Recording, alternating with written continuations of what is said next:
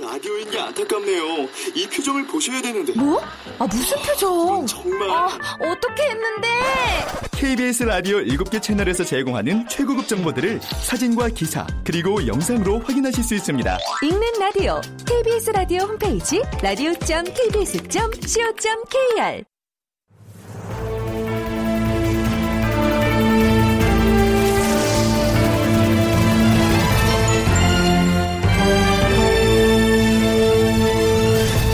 다큐멘터리 역사를 찾아서.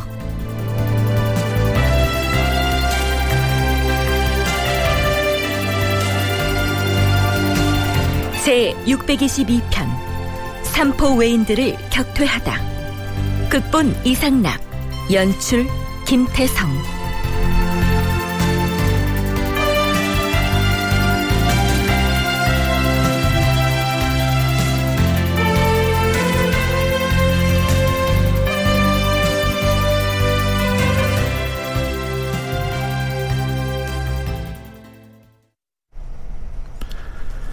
여러분 안녕하십니까 역사를 찾아서의 김석환입니다 중종 5년 4월 10일 이때는 이미 삼포의 외인들이 대마도의 지원병 수천 명과 더불어 부산포와 제포 등 삼포 일대 여러 거점을 공격해서 점거하고 있던 상황이었습니다.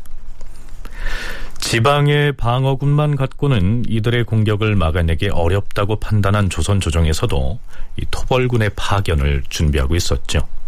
그런데 이날 대마도에서 5천여 명의 지원병을 직접 이끌고 건너왔던 대마도주 종성친이 동래 현령에게 서찰을 보냅니다.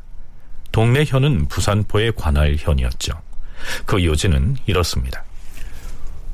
우리 대마도는 증조부 때로부터 조선과 화친을 약속하여 이를 견고히 지켜왔습니다. 그런데 근래 10년 이래로 매사가 변하였습니다. 특히 지난해 4월에 부산포 영공이 새로 내려온 이래로는 되풀이하여 신법을 세워서 일본인에 대해 모순되는 일을 계속하였습니다.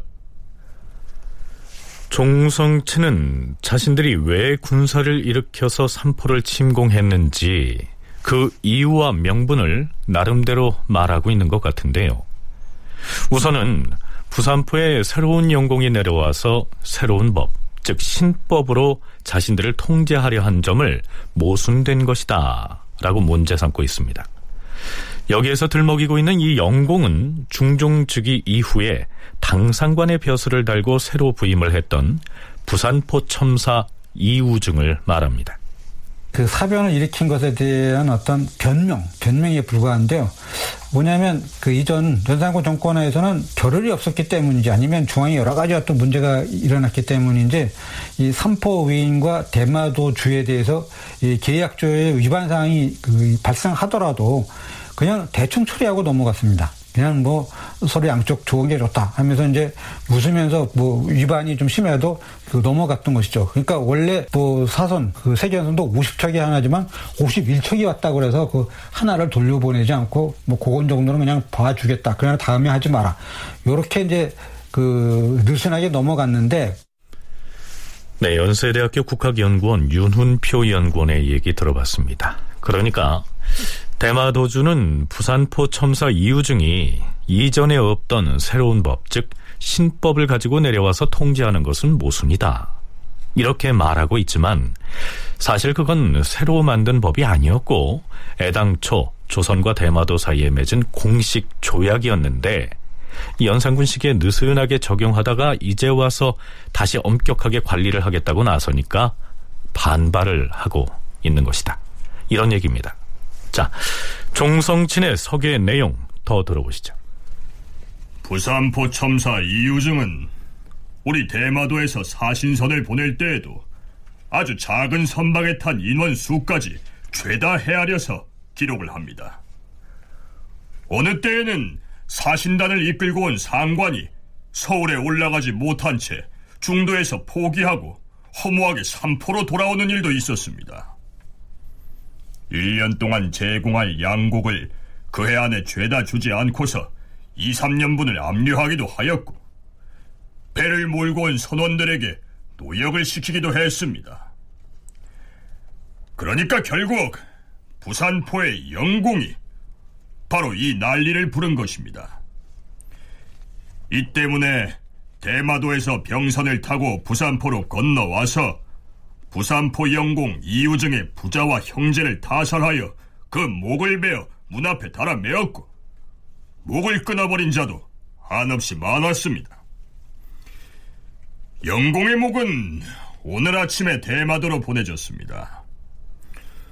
동래군의 영공에게는 유감이 없으므로 이와 같은 뜻을 말하려고 어제 동래군으로 향하였으나 도중에 군사들이 우리를 향하여 활을 쏘기 때문에 우리도 성로의 문에 붙어서 활을 쏘았습니다.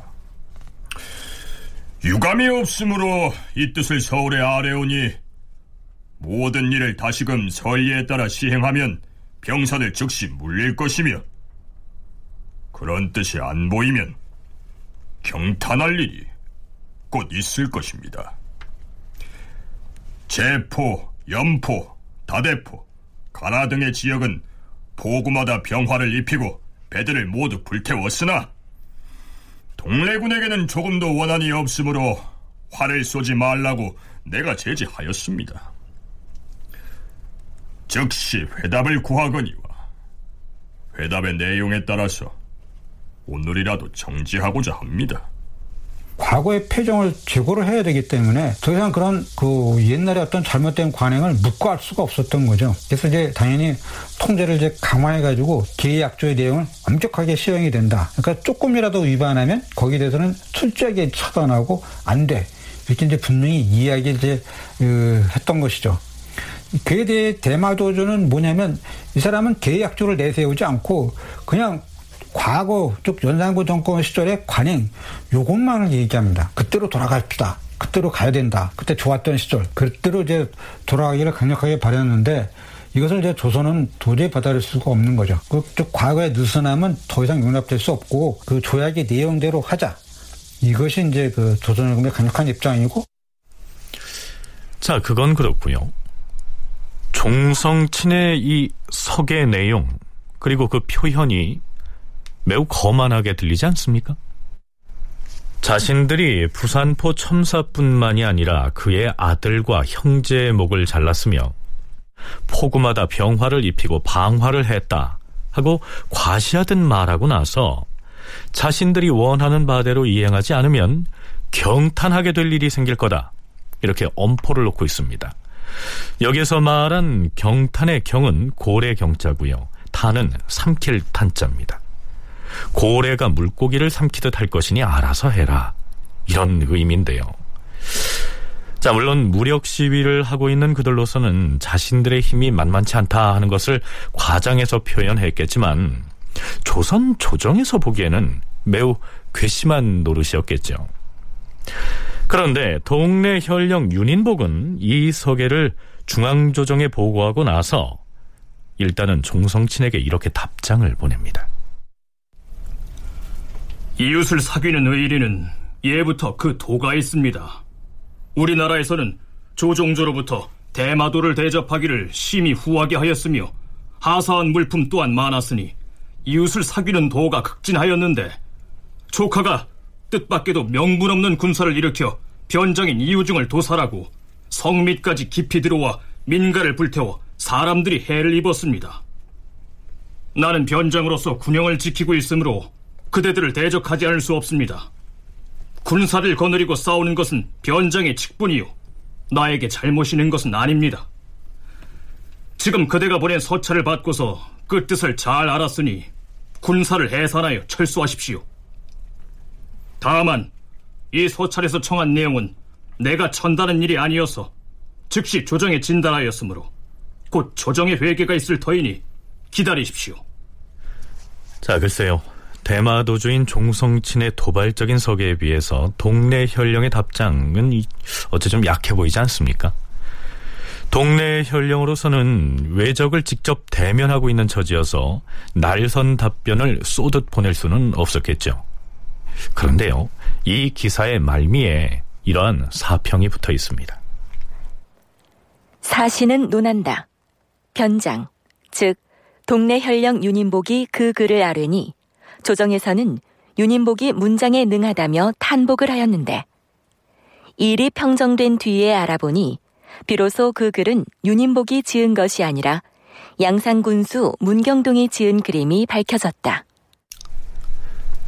네, 물론 삼포외란을 파악하는 데 있어서 대마도의 도발적인 서기에 대한 답장을 누가 썼느냐 하는 것은 뭐 그리 중요한 문제가 아니겠죠.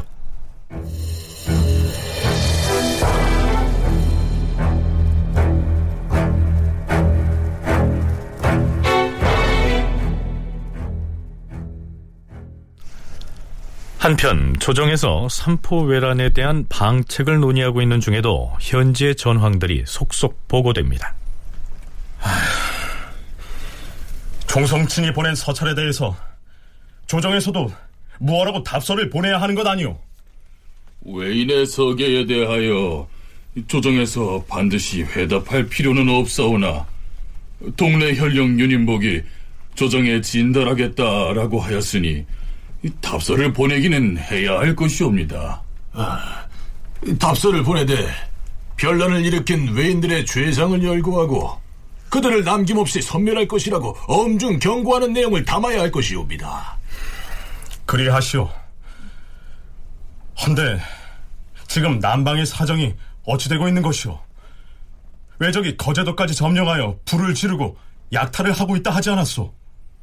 경상우도 절도사가 아는 바에 따르면 외적들은 이미 부산포를 깨뜨리고 곧 동래의 속현인 동평 땅의 범전리로 향하여서 길가에 진을 치고서 민가에 불을 지르는 등 횡포를 부렸다고 하옵니다.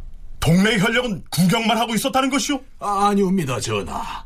동네 현령 윤인복은 처음에 군사가 적어서 대적하기 어렵다고 판단하여 일단 퇴각하여 본진으로 돌아갔다가 성곽 위에 군사를 늘어 세우고 싸워서 외적 대여섯 명을 사살하고 방패와 장검 등을 빼앗았다 하옵니다. 해가 질 무렵이 되자 외적이 퇴각하였다고 하옵니다. 세포 첨사 김세규는 외적에게 붙잡혔다 하였는데 행방이 확인된 것이오? 예, 전하. 경상우도 절도사 김석철이 알려온 바에 따르면 외적이 김세균을 생포하여 군막에 가두고서 의약품과 음식을 주었으나 김세균이 말하기를 나는 이미 배장이 되었으니 빨리 죽여라. 만일 죽이지 않는다면 자진하겠다. 이렇게 소리치자 외적은 그가 혹 자진할까 두려워서 밤낮으로 지키고 있다고 하옵니다. 거제도의 형편은 어떠하오? 지난 초나흔날 오시에 적선 천여척이 거제 영등포로 향하여 거제 현령 오세한이 군사를 이끌고 대적하여 싸우자 외적은 군사를 반으로 나누어서 절반은 주물도에 주둔하고 절반은 내지로 향하였다 하옵니다. 이튿날인 초다센 날에 외적이 큰 배 다섯 척을 타고 하청리로 상륙하여 민가를 약탈하였으나 우리 군사가 화살을 쏘며 공격하자 다시 배를 타고 바다 한가운데로 물러났다고 하옵니다. 네, 현지에서 올라오는 보고에 따르면 외란이 발발했던 초기에는 대마도에서 건너온 왜군의 갑작스러운 공격에 갈팡질팡하는 모습을 보였는데요. 점차 지방의 수령 등이 반격을 가하고 있는 양상으로 바뀌게 됩니다. 그리고 드디어 삼포의 외적을 물리치기 위해서 중앙조정의 토벌군 지휘부가 만들어집니다. 주상 전하, 유순정을 토벌군의 토원수로 삼아 남방으로 내려가게 하시옵고 성희안을 도채찰사로 삼아 서울에 있으면서 조치하게 하시옵소서. 그리하시오. 조정에서는 충청, 전라, 경상 등 하삼도와 강원도 그리고 경기도 인근의 군사들까지 징발하면서 대규모의 토벌군 조직에 착수합니다. 그러자 외적을 지휘하고 있던 종성치는 동네 현령을 통해서 강화, 즉 화해할 것을 다짐해 오는데요. 그 요지는 이렇습니다. 지금 우리의 병졸들이 가까운 여염집들을 마구 휘젓고 다니면서 낭자하게 약탈을 하고 있으나 이를 못하도록 정지시키기가 어려운 지경입니다. 그러나 강하게 조치를 하면 제지할 수도 있을 것입니다. 이제부터는 나의 증조부인 종정성 시절에 조선과 약속했던 바에 따라서 정한 법을 어기지 않고 지키기로 한다면 우리도 이를 위반함이 전혀 없을 것입니다. 서울의 회계를 속히 듣고자 합니다. 자, 이 종성친이 언급한 약속이라고 하는 것은 세종 25년인 1443년에 당시의 대마도주였던 종정성과 첨지 중추부사 변효문 사이에 맺었던 계해약조를 일컫습니다. 어차피 왜군의 입장에서는 그들을 괴롭히던 부산포 첨사 이우중도 죽었고 노략질을 통해서 뭐 어느 정도 이익도 취했기 때문에 그쯤에서 군사를 물려도 좋겠다고 여겼던 모양이죠. 이에 대해서 중종은 다음과 같은 교지를 빈청에 내립니다. 우선 중종은 부산포 첨사 이우중은 평소에 삼포의 항거 외인들에게 역사를 가혹하게 시킴으로써 그들의 분을 도두었으며 경상우도 수사 이종희는 삼보라의 자식을 죽였기 때문에 사변이 이렇게 갑자기 발생하였으니 과인은 이를 심히 마음 아프게 생각한다. 이것은 변방 장수로서 다만 한때의 공을 바라고 한 것이다. 조정에서 이것을 일찍 알고 금지하였던들 그 변이 어찌 이 지경까지야 이르렀겠는가? 외란을 촉발시킨 장본인으로 이우중 등을 지목하면서 이들이 삼포의 외인들을 너무 심하게 압박해서 외란이 발생했다. 이런 취지의 교지를 내린 건데요. 자, 그런데 사실 따지고 보면 중종이 즉위하자마자 그동안 느슨하게 관리해오던 외인들을 엄격하게 통제하도록 지시를 내렸고요. 이유중은 어명대로 실천을 했을 뿐인데요. 중종이 외란의 책임을 이유중에게 돌리고 있는 것처럼 들리지 않습니까? 부경대학교 대마도 연구센터 신민정 연구원의 얘기 들어보시죠. 중종 이제 뭐 선지 얼마 안 된 상황에서 좀 기강을 바로 전체적으로 바로 잡는 그런 과정에서 이제 뭐 이유증 같은 경우에도 어떻게 보면 뭐 과도한 충성심 뭐 이런 것들이 작용했을 수도 있을 것 같고 그 중종도 근데 결과적으로 봤을 때는 어쨌든 이렇게 난이 일어나고 처음에는 뭐 작은 뭐 별난이나 이렇게 생각을 했는데 그게 아니고 점점 확대도 규모도 좀 커지고 이렇게 대규모로 되고 이렇게 하니까 중종 입장에서는 그렇죠 이게 원인이 그러니까 내가 강압적으로 이렇게 하라고 시켜서 이런 거 이렇게 말할 수는 없잖아요. 그래서 그 밑에 사람한테 어떻게 보면 책임을 전가하는 그런 부분도 있었을 거고 여러 가지 이제 뭐 복합적인 그런 부분이라고 생각을 하고 저 대마도 측에서 이제 화의하자 빨리 이제 끝내고 싶은 거죠 대마도 측에서는. 중종이 외적에 의해서 살해당한 이우중을 이처럼 공개적으로 원망한 그 배경에는 외적이 부산포로 쳐들어왔을 때 그가 도망치기에 바빴다는 점도 작용했을 거라고 생각해 볼 수 있습니다. 중종실록에는 이런 기사도 보입니다. 혹자는 말하기를 난이 일어나던 날 이우증의 첩이 별난이 있을 것을 먼저 깨닫고 이우증에게 알리니 그는 속옷만 입고 성을 넘어 달아났는데 이유증의 아우는 얼굴이 그 형과 비슷하므로 외적은 그를 이유증으로 잘못 알고서 사지를 난도질하였다. 그 사이에 이유증은 머리를 깎고 산으로 들어가 중이 되었다는 소문이 돌았다. 그런데 연세대 국학연구원 윤훈표 연구원은 궁극적으로는 모든 잘못이 계해약조를 제대로 준수하지 않은 외인들에게 있다고 강조합니다. 국왕의 입장에서 본다면 이제 복종은 아주 정당했어요. 그, 그 사람들에게 어, 더 이상 과거 같은 관행대로 할 수 없게 만드는 것. 그것은 아주 정당했는데 방법과 수준에서는 조금 아쉬움이 있다. 이렇게 토로하는 거죠. 강경 조치를 이제 취하기 전에 이제 삼포에 사는 그 외인들과 어, 대마도주에게 좀 설득하는 작업이 있어야 되는데 그런 걸 하지 않고 그냥 갑자기 강경하게 그 하게 되니까 문제가 됐던 거죠.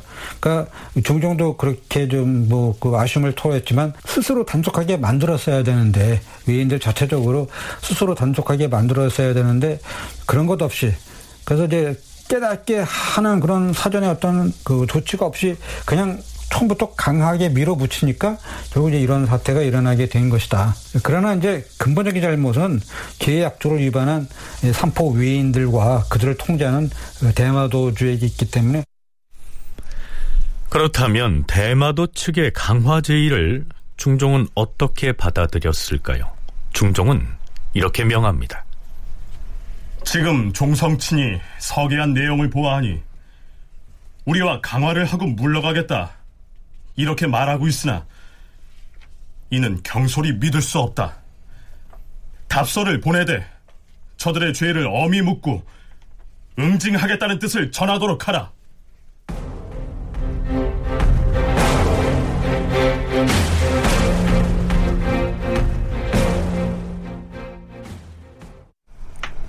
그런데 토벌을 준비하는 중에 한편에서는 외인들과 화친을 해야 한다는 주장도 제기됩니다. 좌의정 유순정의 얘기 들어보시죠. 경상 전라 두 도의 인민들은 평시에 외변이 일어났다는 소리를 들으면 모두 벌벌 떠는 실종이옵니다. 경상도의 우리 장수가 외적의 장수에게 보낸 서찰을 보면 용맹한 말이 별로 없사옵니다. 이것은 역시 외적이 더 크게 들고 일어날 것을 두려워하여 그러한 것이옵니다. 군사가 미약하면 적을 제어할 수 없사옵니다. 외인이 화친하자는 서계를 여러 번 우리 변장에게 보내왔는데 화치를 허락할 수 없는 것은 분명하오나 정토와 화친의 두 가지 계책 중 하나를 의논하여 분명히 하여야 할 것이옵니다. 자, 이에 대해서 중종은 이러한 내용의 교지를 내리게 됩니다.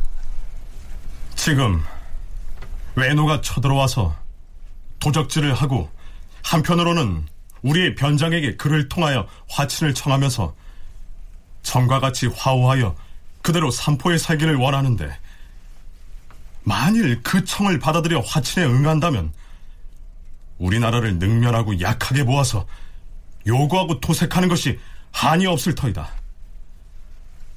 또한 조금만 뜻대로 되지 않으면 다시 도둑질을 하고 약탈을 할 것이니 전라 경상도 인민들은 늘 편안하지 못할 것이다. 반대로 만일 군대를 보내서 저들을 토벌하면 당장은 외적을 쳐서 물리칠 수 있을 것이나 저들이 장차 해안 지방을 출입하며 약탈을 그치지 아니할 것이니 왜구를 방어하기가 이번보다 백배나 더 힘이 들 것이다. 이렇게 되면 변방 백성이 편안할 수 없어서 그 폐단이 또한 클 것이다. 두 계책의 이해에 대하여 각각 그 뜻을 진달하라. 정토냐, 화친이냐를 놓고 여러 의견이 나옵니다. 하지만 결국은 군사를 보내서 토벌해야 한다는 쪽으로 의견이 모아집니다. 김수동, 성희안, 노공필, 민효증, 권균, 이계남, 이손, 김은기, 홍경주, 한순, 신윤무 등이 의논한 바를 아뢰었다. 주상 전하, 지금 화친을 허락하면 저들은 우리가 두려워한다고 겁낸다고 생각해서 장차 우리를 가벼이 여김이 더욱 심할 것이옵니다. 조금만 마음에 들지 아니하면 침구와 노략질을 자행하여 그 화가 말할 수 없는 지경에 이를 것이오니 어찌 그 교사한 청을 들어서 경솔히 허락할 수 있겠사옵니까?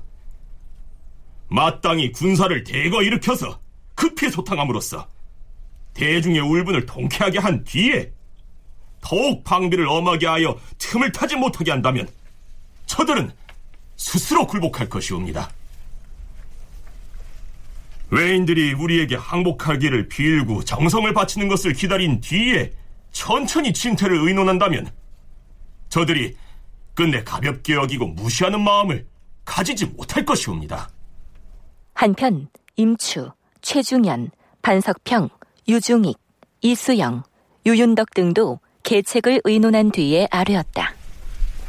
저들이 스스로 변란을 일으켰으니 지금은 마땅히 대병을 보내서 외적의 소굴을 소탕할 수 있는 기회이옵니다.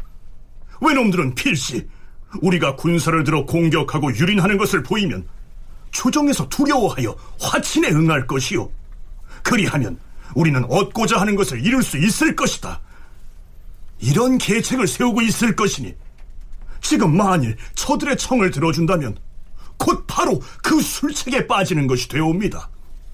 외놈들이 우리 장수를 죽이고 성을 무너뜨렸으니 국가가 모욕을 당한 것이 심한데 지금 만일 급히 화친을 하면 저들이 반드시 우리를 약하게 보고 장차 공략하기를 맞이 않을 것이오며 탐하고 요구한 것이 더욱 심하여서 필경은 땅을 떼어주는 데까지 이를 것이오니 마땅히 군대로서 외적을 소탕해야 할 것이옵니다.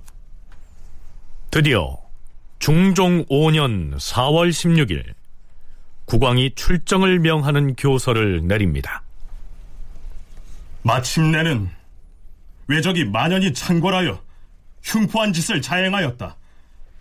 저들은 우리 민족을 죽이고 우리 변장을 살해하였으며 성을 도륙하고 고을을 점거하게 이르렀다.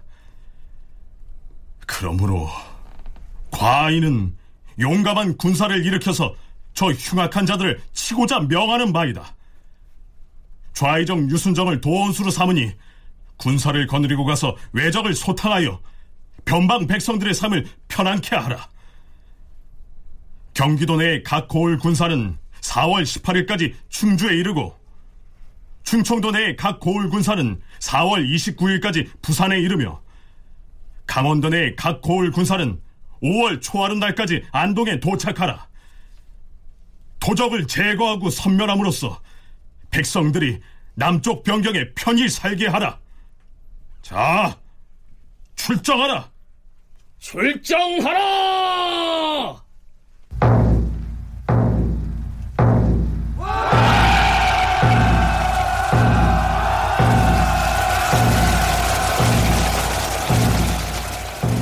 중종이 본심은 어땠는지는 모르겠지만 거제도로 지원병을 보내는 이런 상황들도 그- 그렇고 그 당시 성희안 같은 사람이 이제 적극 막 거기에 대해서 이제 얘기를 하거든요. 저대로 가만 놔두면 안 된다. 저놈들은 또 어떻게 할지 모르니까는 이거를 계기로 해가지고 이제 쳐야 된다 이렇게 주장을 하고 있고 나중에 뒤에 보면 또 성희안이 그 일본 그러니까 중앙에서 막부에서 보내는 사신이 봉중이 왔을 때도 보면 그 사신단들이 화친 조건을 이렇게 내걸었는데도 절대로 들어주면 안 된다고 아주 강력하게 나가거든요. 그래서 봉신 집단들이 그렇게 막 강력하게 요구하는 거에 대해서 중종도 반대한다 이렇게 할 수 없는 그런 상황도 있었을 거라고 생각이 자, 앞에서 소개한 중종의 교서에 따르면 토벌군이 부산에 도착하는 날짜가 4월 29일로 돼 있습니다. 이것을 삼포의 외란이 발발한 날로부터 계산을 해보면 무려 25일 정도나 지체한 셈이 됩니다. 삼포 외란의 역사적 성격에 대한 재검토라는 논문을 쓴 이재범은 이처럼 토벌군 출정이 늦어진 것은 조정의 의견이 무력 토벌보다는 교린 정책에 입각한 회유책이 지배적이었기 때문이다. 이렇게 기술하고 있습니다. 또 한 가지 생각해 볼 사항은 신료들이 외적을 토벌해야 한다고 주장을 하면서 전하, 우리가 화친에 응해주면 저들은 반드시 우리를 약하게 보고 요구하는 것이 더욱 심해져서 필경은 땅을 떼어주는 데까지 이를 것이옵니다. 이렇게 말하고 있는 대목입니다. 땅을 떼어주는 데까지 이를 것이다. 라는 이 말은 이 삼포 외란이 일시적인 시위가 아니고 토지를 점유하기 위해서 일으킨 변란이었을 가능성도 있다는 의미도 있는 것이 아닐까요? 앞에서 거론한 이재범의 논문에도 이와 관련된 내용이 나옵니다. 이 시기의 왜군은 활동 무대를 조선에서 명나라로 옮겼다. 이들은 쌍서 지역 등지에 거점을 확보하고 복건, 절강 등지에 성을 쌓아 일대의 토지를 점유함으로써 약탈 후에 바로 귀환하는 형태에서 거점을 확보하여 상주하는 형태로 바뀌었다. 일본 사학자 다나카 다케오에 따르면 이 무렵 중국에 상주하는 왜구의 수가 6만에 이르렀다. 따라서 삼포 외란 당시의 왜구들도 아예 남동쪽 해안 지역의 조선 영토를 점유해서 거점으로 삼으려 했을 가능성도 있었다는 얘기죠. 적어도 일부 일본 학자들이 말하는 것처럼 이 삼포회라는 일시적인 소요 사태이자 우발적 사건이 아니고 계획적인 침공이었다는 사실만은 확실해 보입니다. 그게 아니었다면 대마도에서 그처럼 많은 인원이 무장을 한 채로 몰려와서 조직적으로 군사 행동을 했겠느냐 이러한 의문이 남기 때문입니다.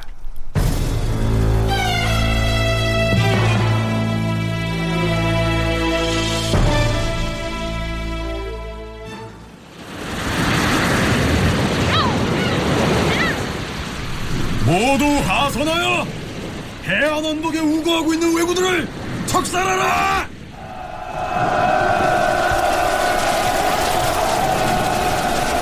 저쪽 바다에 떠 있는 배들은 외적선이다.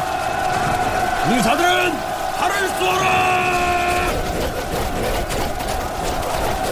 적선이 동조한다! 경선의 속도를 높여서 배로를 차단하라!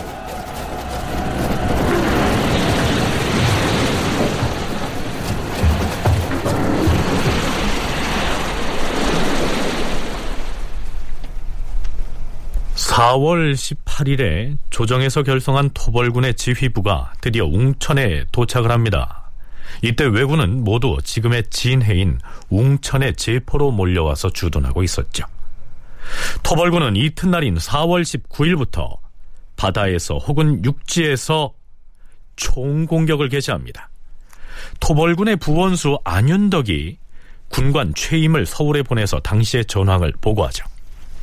전하, 경상 좌우도 방어사 및 병마 절도사 등이 군사를 세 패로 나누어서 적을 치는 한편 수군이 바다의 적선들을 사면으로 협공하자 외적이 크게 패하여 제포와 바닷물이 다 붉게 물들었사옵니다.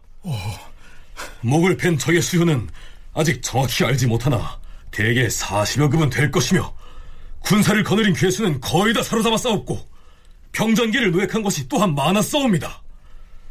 화살에 맞아 바다에 빠져 죽은 자는 얼마인지 셀 수가 없을 정도였사오며 통째로 침몰된 배가 세 척인데 우리 군사는 한 사람의 사상자도 없었사옵니다. 그 외에 육지에 상륙하여 목을 베거나 혹은 바다에 빠져 죽은 외적의 수효는 뒤에 써서 아르겠사옵니다. 외적이 모두 제포에 모여 있으면 다른 데는 둔치한 곳이 없었는가? 예, 전하. 제포뿐이었사옵니다. 장수들이 처음에는 적이 험한 곳에 운거하여 나오지 않으면 우리들이 무력을 쓰기가 어렵구나 하고 생각하였는데 마침 적이 제포성의 동문 바깥쪽 작은 산에 결진하여 있었으므로 이들을 물리쳐 공을 이룬 것이옵니다. 또 교전하는 초기에는 돌을 던지는 군사들을 선봉에 세웠는데 적의 방패가 모조리 돌팔매에 파괴되었사옵니다. 돌을 던져 적을 무찌는 이들은 어떤 사람들인가? 예, 안동에서 간 사람들이 옵니다. 안동 사람들 풍속에 돌을 던지며 유희하는 것을 숭상하였는데 이때에 이르러 이것을 써서 적을 깨뜨렸사옵니다. 하운데 도원수가 상주에 있으면서 신에게 말하기를 가덕도는 국가에서 말을 목축하는 땅인데 외적들이 삼포의 식량을 모두 이 섬으로 실어갔을 것이다. 따라서 가덕도를 수색하여 토벌하지 않을 수 없는데 서울에 올라가거든 화포와 기계를 충분히 가지고 오라. 이렇게 청하였사옵니다. 또한 가덕도 공격에는 전라도의 병선을 취하여 쓰고자 하였사옵니다. 아랜대로 하라.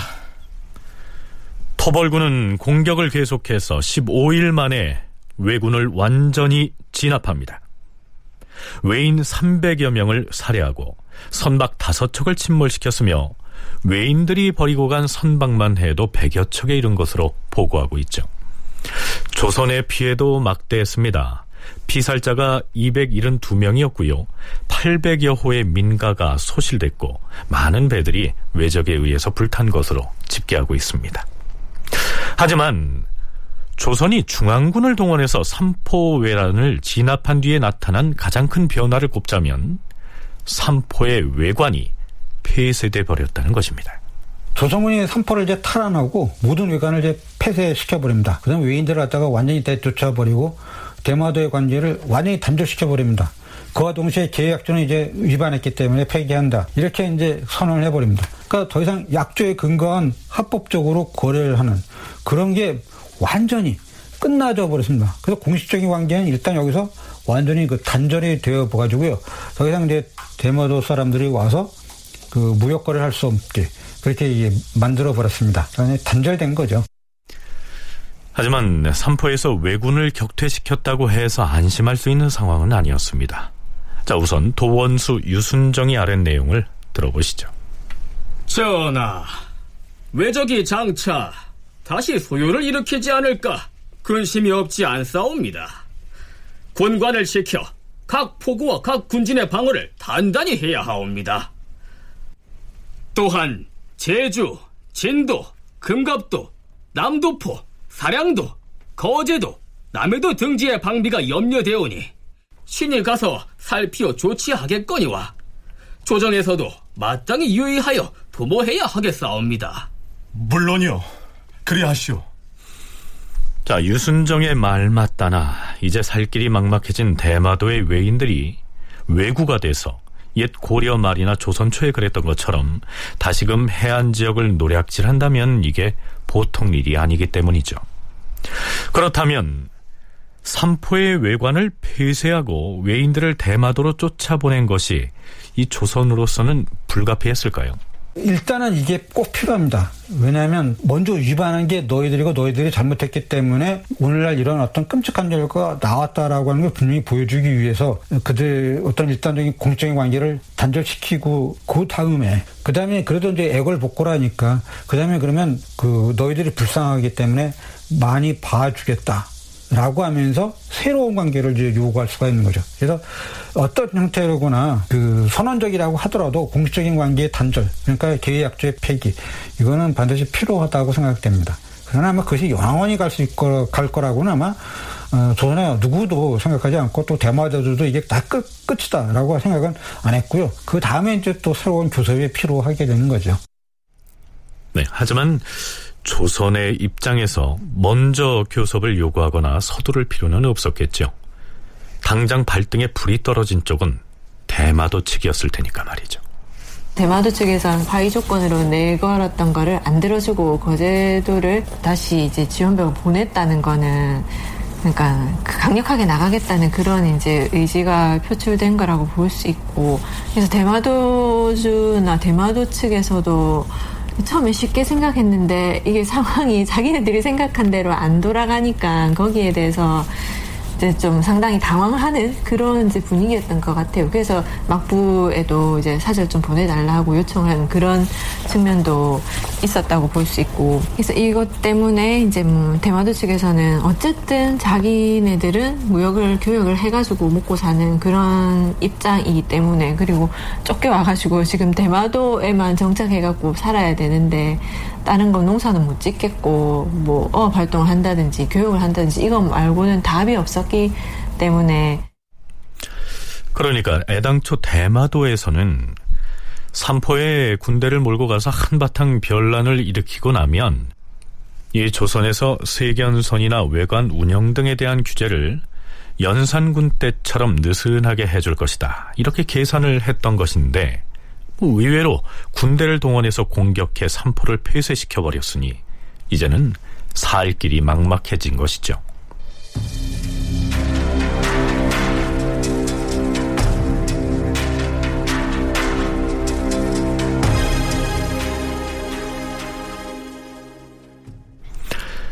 시간을 삼포 외란이 일어났던 때로부터 1년 뒤인 중종 6년 4월로 건너 뛰어 보겠습니다. 전하, 경상도 절도사가 계문을 보내왔사온데 붕중이라는 외인이 절도사에게 사람을 보내서 스스로 일본국 사신임을 자처하고 화친을 요구해왔다 하옵니다. 오, 그래요? 당장에 의정부의 삼정승과 부원군 그리고 육조 판서와 한성 반윤 등에 명하여 계책을 의논하라 이르시오.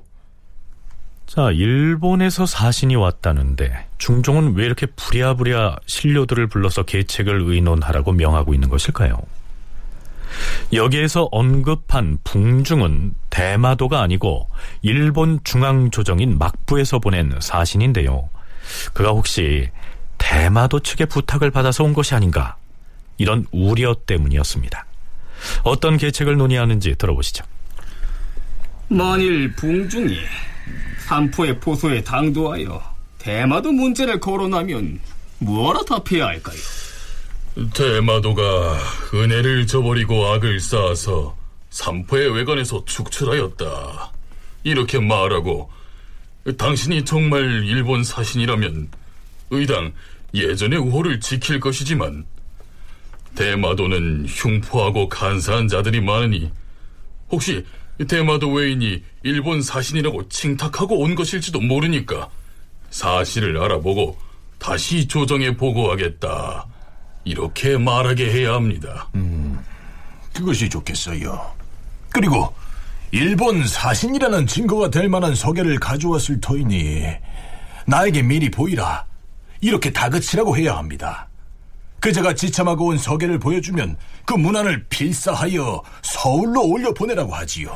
하지만 붕중이라는 그자가 일본 사신이 틀림없다면 초정에서 내려간 선의사가 관리에 따라 접대를 해야 할 터인데 그를 포소에 거처하게 하면 외관이 폐쇄된 것을 알 터인데 이 만약 붕중이라는 그자가 일본 사신이 틀림없다면 객관이 이미 철거되었다고 말하고 여터의 그 가건물을 임시로 울타리를 둘러친 다음 그 안에 거처하게 하고 포소에서 연애를 할 때에도 장막을 치고 해야 합니다. 아, 그리고 그, 혹 붕중이라는 그 사신을 따라온 사람 중에 대마도의 외인이거나 혹은 전에 삼포에 거처하던 외인으로서 우리나라 사람과 낯이 익은 자가 있으면 접대하지 말게 해야 합니다. 그 사신이 굳이 함께 접대하기를 원하면요. 대마도의 외인들은 죄가 워낙 무거워서 우리 군진에서 그를 발견하면 잡아서 벌을 주려고 할 것이니 접대할 수 없다. 이렇게 엄포를 놓으라 하세요. 음. 사신을 맞이할 선의사로 사원부 집행 허경을 내려보내되 그 호칭을 경차관으로 하고 사신을 접대할 때에는 선의사로 부르게 하면 될 것입니다. 일본의 사신을 맞이하는 문제를 두고 이처럼 미리 계책을 세우는 등 부산하게 움직이는 것을 보면 이 시기 조선으로서는 대마도 쪽과 화친을 논할 생각이 전혀 없었다는 얘기가 됩니다. 그 대신 조선 내에서는 대마도에서 왜구가 건너와서 침구할까봐 방어 태세를 정비합니다. 좌의정 유순정이 아려옵니다. 웅천과 제포 중간에 장성을 쌓고 성 밖에 있는 거민들을 그 안으로 들어가 거주하게 하면 한편으로는 외적의 침입을 막고 또 한편으로는 형세의 웅장함을 내보이실 수 있을 것이옵니다. 또한 경상좌도의 수영을 부산포로 이설함이 편할 듯 하오나 지금은 농사일이 한창 많으니 추수가 끝난 뒤에 의논하여 시행하게 하시옵고 자 그렇다면 결과적으로 붕중이라고 하는 일본 사신은 과연 조선과 대마도의 화친 관계를 복원하겠다는 임무를 띠고 왔을까요? 붕중이 통사 즉 통역관과 나눈 얘기 들어보시죠. 제가 여기 머무는 동안에 대마도를 효유하고 타일러서 대마도주로 하여금 사신을 조선에 보내게 하여 별난을 일으킨 것을 사과하도록 하겠소. 네. 뭐 역시 붕중은 조선과 대마도의 화친을 중개하려고 왔던 것인데요. 조선과 대마도의 화친 관계의 회복은 비단 대마도뿐만이 아니라 일본 서부 지역에 근거를 둔 토호들의 이해관계도 걸린 문제였습니다.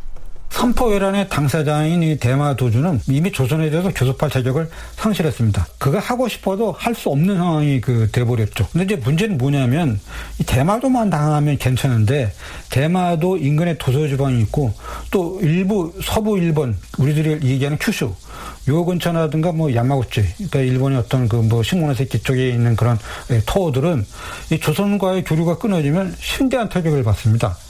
결국 이제 이전처럼 외구로 살아가야 되는데 그렇기 때문에 또다시 조선군과 정면 대결이 이제 불가피하죠. 그래서 이제 그들이 막 요구를 합니다. 그러니까 직접적인 이해관계가 없었던 일본의 중앙정부 막부 정권이죠. 여기 호소를 하게 됩니다. 조섭해 나서 달라. 이렇게 이제 간청을 합니다. 그런데 이제 막부 정권도 대마도주라든가 서부 일본의 어떤 토호들로부터 얻은 수입이 상당히 있습니다.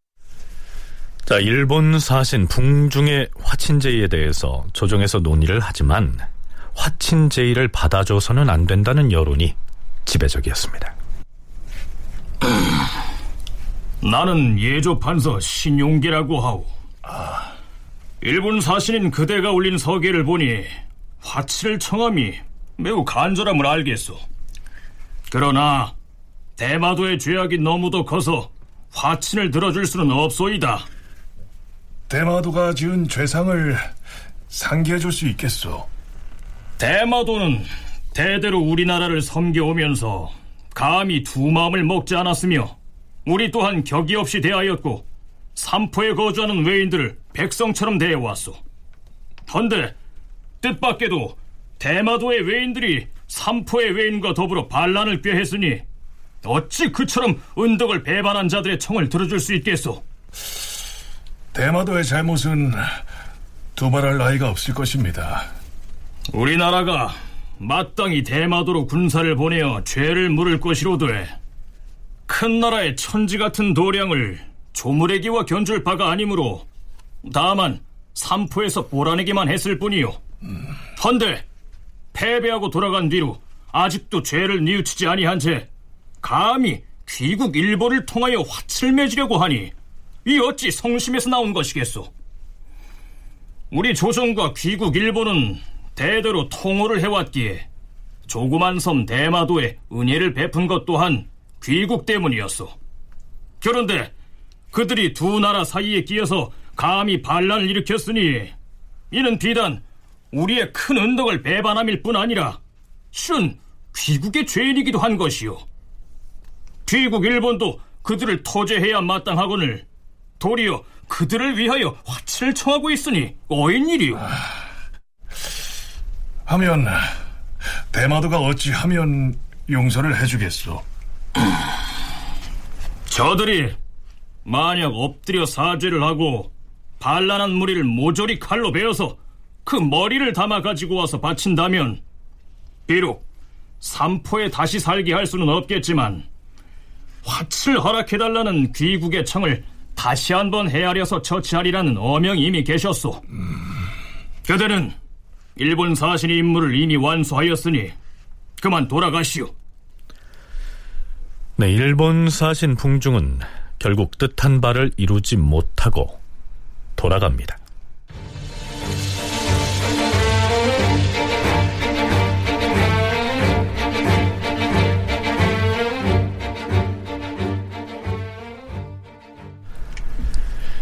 일본 사신 풍중은 하지만 그 다음 해에도 다시 조선에 건너옵니다.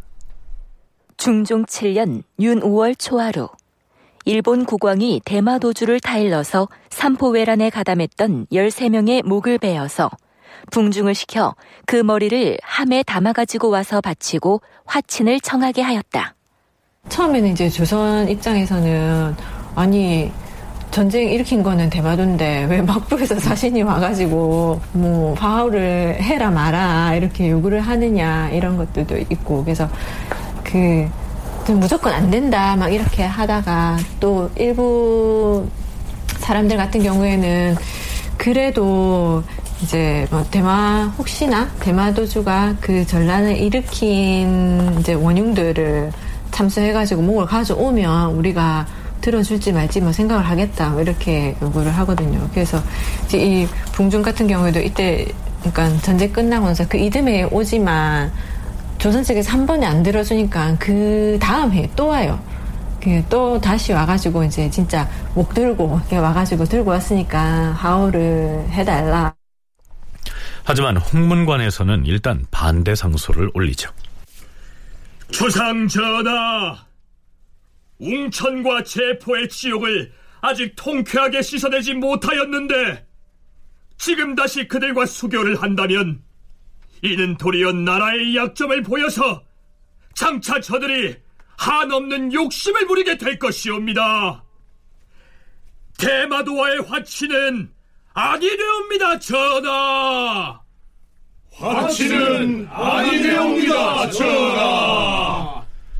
네, 화친을 반대하는 신료들은 북중이 가져온 수급이 수학, 즉 삼포외란에 책임이 있는 우두머리 종성친의 머리가 아니라는 점도 문제를 삼고 나섰죠. 중종은 또다시 의정부의 삼정승 및 육조의 참판, 그리고 승정원, 홍문관, 사관원, 예문관의 관원들까지 참여시켜서 의논을 합니다. 결국엔 화친 제의를 받아들이자 하는 쪽으로 의견이 모아지죠. 전하, 국가에서 끝내 화친을 허락하지 않고자 한다면 모르거니와 부득이하여 허락할 것이라면 저들이 이행하기 어려운 조건을 요구하여서 그 요청을 거절하여서는 아니 될 것이옵니다. 그렇사옵니다, 전하. 그들이 베어다 바친 머리가 반란한 자들의 우두머리가 아니라는 것을 모르지는 않사오나 하찮은 오랑캐를 대하면서 반드시 그 정상을 다 따질 것은 없사옵니다. 또한 그들에게 우두머리의 목을 베어다 바치기를 고집하였다가 만약 화친에 절망한 그들이 일본의 다른 섬들과 군사를 연합하여 또다시 침공한다면 그때는 경상도 한도뿐만 아니라 전라도와 충청도 연안에까지 출몰하며 노략질을 하게 될지도 모르옵니다. 외변이 있고 나서 두어 해가 지나지 않은 탓에 경상도의 병력은 이미 쇠약해졌사온데 만일 여러 도가 모두 해마다 끊임없이 그 화를 입는다면 장차 어떻게 대처할 것이옵니까? 그때는 화친하려 하여도 되지 않을 것이요. 방어하려고 하여도 지탱하기 어렵게 되어서 대책을 세울 수 없을 것이옵니다. 더구나 지금 북쪽 변방에도 일이 있고 서쪽 변방에도 또한 시끄러운 소식이 있사오니 국가에서 오직 남쪽 방면에만 전심할 수는 없사옵니다. 자, 이래하여 중종 7년 8월 19일에 중종은 화친을 허락한다는 교지를 내리게 됩니다. 하... 과인의 뜻이 원래는 화친하지 않으려고 하였는데 다만 오랑캐들에게 모든 것을 다 갖추기를 요구할 수는 없는 일이고 또한 일본 사신 붕중이 이대로 돌아간다면 또다시 건너와서 화친을 청하리란 보장이 없으므로 우선 화친을 하도록 허락하니 예조에서는 그 절목을 마련하여 입게 한 뒤에 다시 의논함이 가할 것이다. 드디어 중종 7년 9월 14일 예조 참의 명의로 일본 사신 붕중에게 전해진 글의 내용은 이렇습니다. 조선국 예조 참의 이전은 일본국 사신인 조카에게 글을 올립니다. 대마도의 죄악은 결코 용서할 수 없으나 귀국 일본에서 제차 사신을 파견하여 화친을 청함이 매우 간절하므로 우리 전하께서 지극한 덕으로 포용하셔서 특별히 화친을 허락하셨습니다. 그러나 대마도 외인들이 은혜를 배반하고 악독한 짓을 거침없이 저지른 죄를 모두 용서할 수는 없으니 접대하는 절목을 마땅히 전보다 재감하게 되었습니다. 대인께서는 이미 우리나라의 뜻을 아셨거니와 대인이 탄 배가 대마도를 지날 적에 이 뜻을 잘 타일러 대마도 도주로 하여금 우선은 사람 하나를 보내와서 우리 조정의 약속을 듣고 간 뒤에 배를 보내고 사신을 통하여 조빙하는 예를 닦도록 하여 주시면 다행이겠습니다. 네, 이때가 1512년 임신년이었기 때문에 이때 대마도와 맺은 조약을 임신약조라고 합니다. 여기서 접대하는 절목을 전부 다 재감했다라고 했는데요. 개해 약조보다 뭘 얼마나 더 줄이고 감했는지는 다음 주 이 시간에 소개하도록 하겠습니다. 다큐멘터리의 역사를 찾아서 다음 주 이 시간에 다시 뵙겠습니다.